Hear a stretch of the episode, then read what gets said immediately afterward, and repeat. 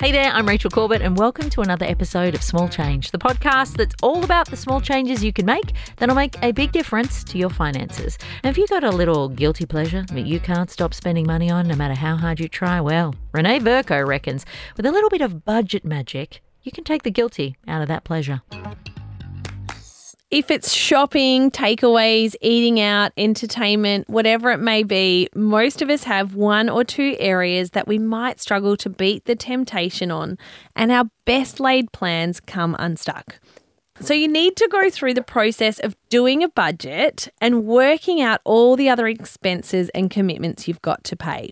And if this vice is something that makes you feel good and you enjoy spending money in this area, then it doesn't necessarily mean you have to stop. It just means you've got to contain it a little bit so that it fits within your budget. And then you feel good about your overall spending. So, for example, maybe your vice, and this is quite a common one, is Uber Eats. You've got a fridge full of perfectly good groceries and a stocked up freezer, but you just get tempted into local takeaways more than you should.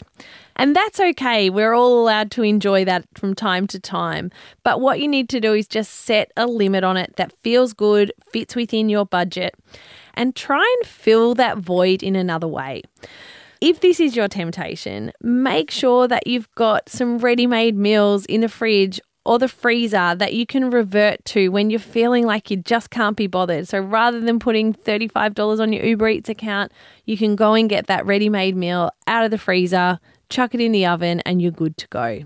So, the key is to work out what you can afford or you're prepared to spend over the course of the year in that particular area or whichever area it is that you need a little bit of help with. Or you can work this amount out per paycheck if that's easier. But then essentially what you need to do is regardless of your pay cycle is divide this amount into a weekly allowance and either set up a completely separate bank account for this until you kind of train your spending habits or take some cash out of the bank and just spend on a cash basis. It will help you really cement that habit. The result is that you've intentionally set some money aside that fits into this area and you can spend guilt free, knowing that you're not depriving any other areas of your finances. Saving money without sacrificing your favourite treats? Now that sounds like some excellent advice to me.